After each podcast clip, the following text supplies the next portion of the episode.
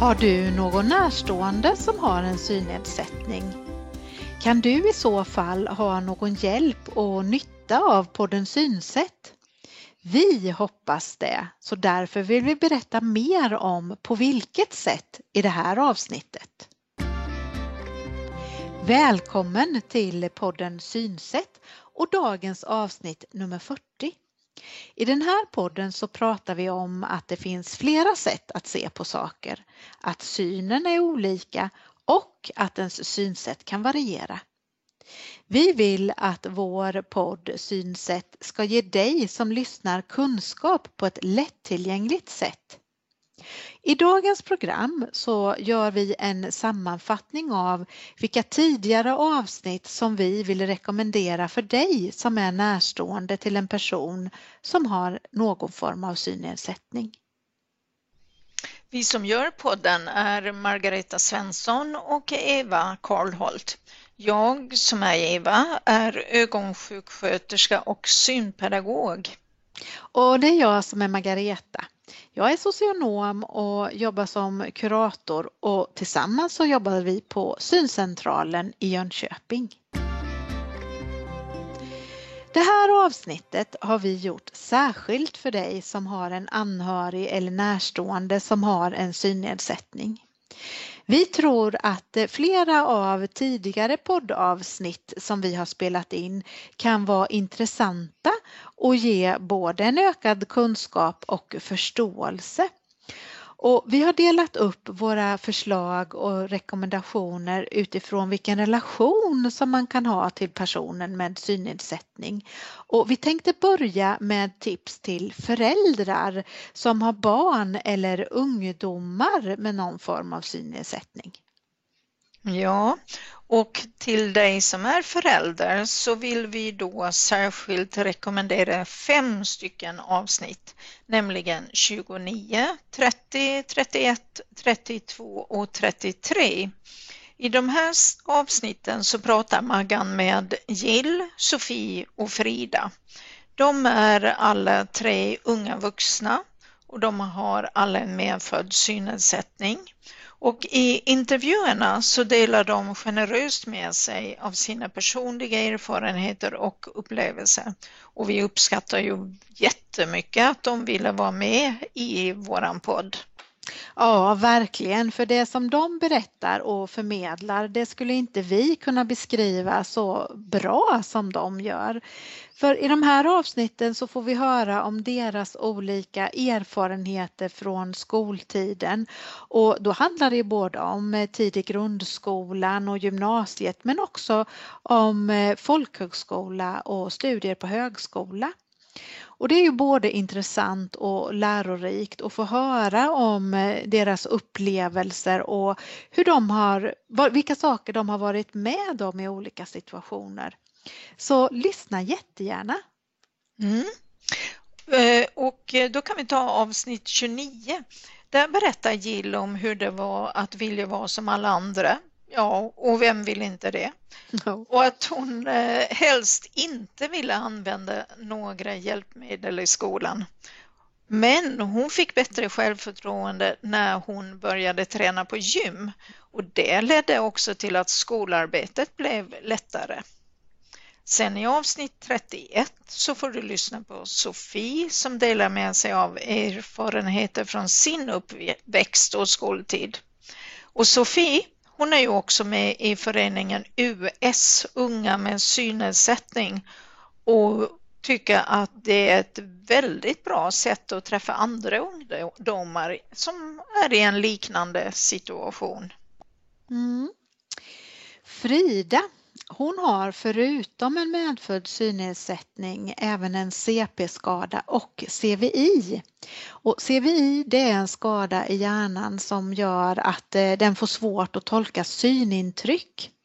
I avsnitt 33 så berättar hon mer om hur allt det här är för henne. Och Frida berättar också om när hon pluggade på Glimåkra folkhögskola eh, och hon gick en preparandkurs där och lärde sig jättemycket. I det här avsnittet så säger hon att det var först på folkhögskolan som hon började att acceptera sin synnedsättning och sin situation.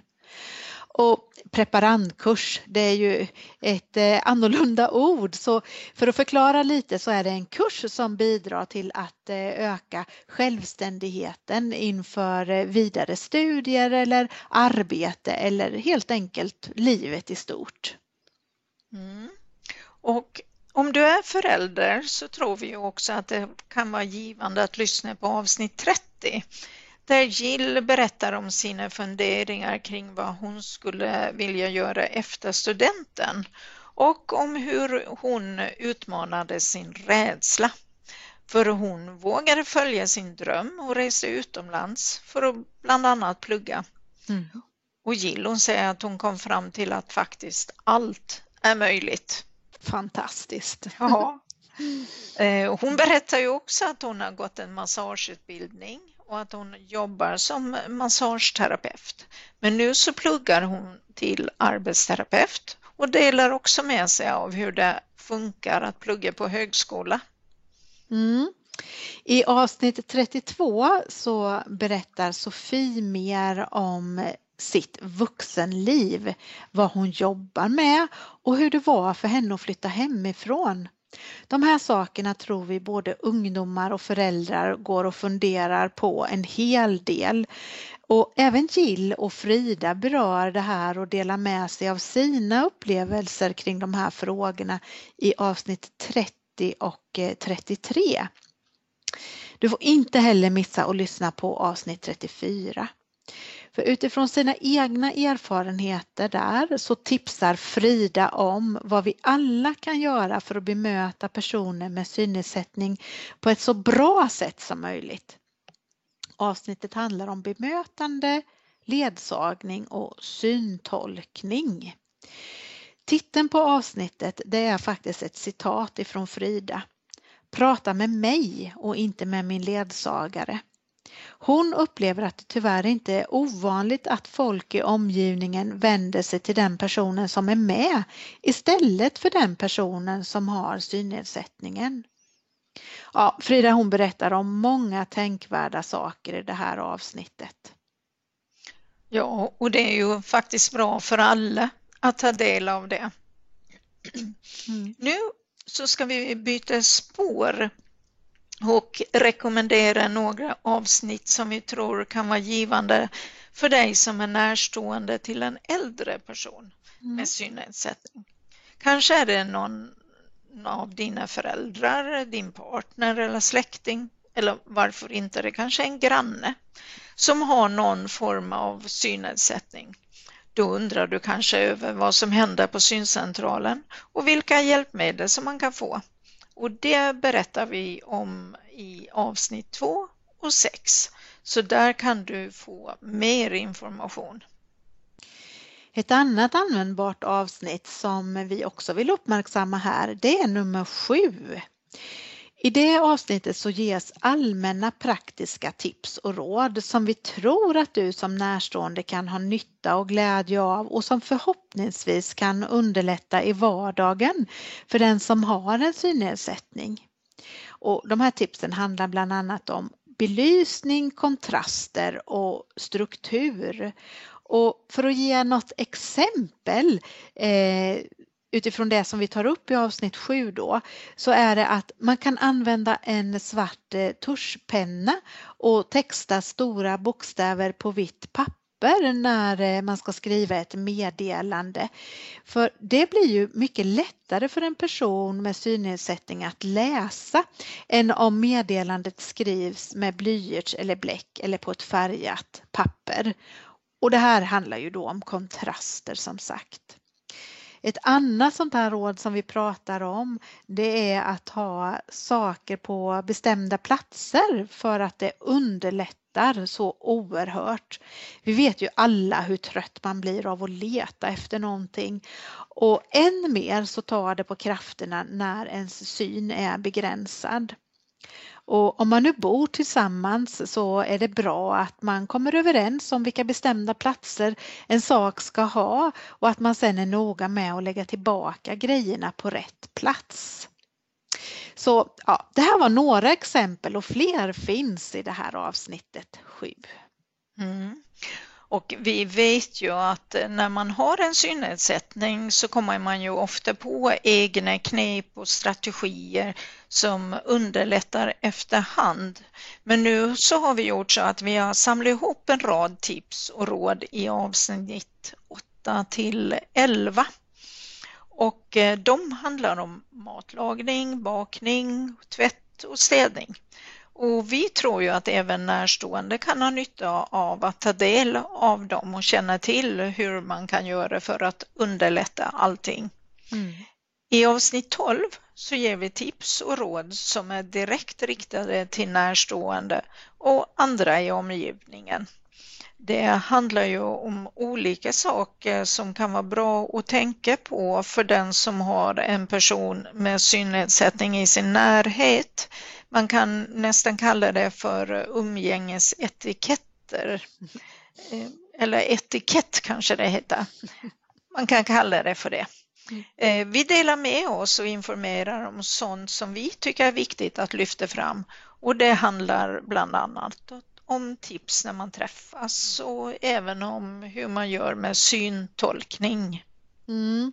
Och om vi ska ge något exempel eh, ifrån det avsnittet eh, också så tar vi upp eh, bland annat då hur viktigt det är för oss i omgivningen att komma ihåg och stänga skåpsluckor, lådor eller luckan till diskmaskinen eller ugnen för att inte en person med synnedsättning ska riskera att gå in i en utdragen låda eller slå huvudet i någon lucka eller i värsta fall snava och ramla över någon lucka som till diskmaskinen eller så. Eh, en annan sak som vi eh, också kan tänka på det är att en person med synnedsättning sätter sig så att eh, den har ryggen mot fönstret när det är dagsljus för på så vis så undviker man att den personen blir bländad för många gånger så är man ljuskänslig.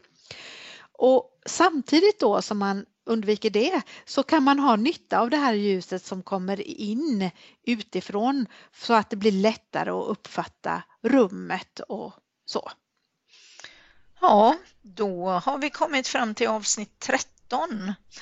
Det är ju också ett viktigt avsnitt för där pratar vi om ledsagning. Vi beskriver vilken hjälp en person med synnedsättning kan behöva få av en annan person för att förflytta sig, alltså gå omkring. Och så delar vi med oss av konkret information för att man ska kunna gå på ett tryggt och säkert sätt tillsammans. Det tror vi att många närstående kan ha nytta av, så det är därför vi vill rekommendera det. Mm. Det är ju inte helt lätt att göra i en podd men vi gör i alla fall ett försök. Ja. Innan eh, vi rundar av för idag så vill vi också lyfta fram avsnitt 15 och 35 och de hänger ihop lite. I 15 så pratar vi om hur synnedsättningen kan påverka resten av kroppen genom att man blir spänd och får ont. Och det är många som berättar för oss att eh, de ofta har huvudvärk eh, och ont i nacken och axlar. I det här avsnittet så berättar vi också om vad man kan göra för att eh, både kroppen och själen ska må så bra som det är möjligt. Och det kan ju vara bra för dig som närstående att eh, känna till. Mer expertkunskap det får du om du lyssnar på avsnitt 35 där den kunniga och härliga sjukgymnasten Stina Anell förklarar vad som händer i kroppen när vi spänner oss eller får ont. Sen ger hon också tips om ergonomi och träning och avspänning. Och det är ju jättebra för oss alla att känna till det också. Ja, absolut. Och eh, det här det var allt för den här gången. Hoppas nu att du som är närstående kan ha glädje och nytta av våra rekommenderade avsnitt och att du vill lyssna vidare på podden. Förhoppningsvis har, så har vi väckt din nyfikenhet så att du kollar om det finns fler intressanta avsnitt. Kul att du har varit med. Stort tack för att du lyssnar på podden Synsätt. Tipsa gärna fler. Vi hörs!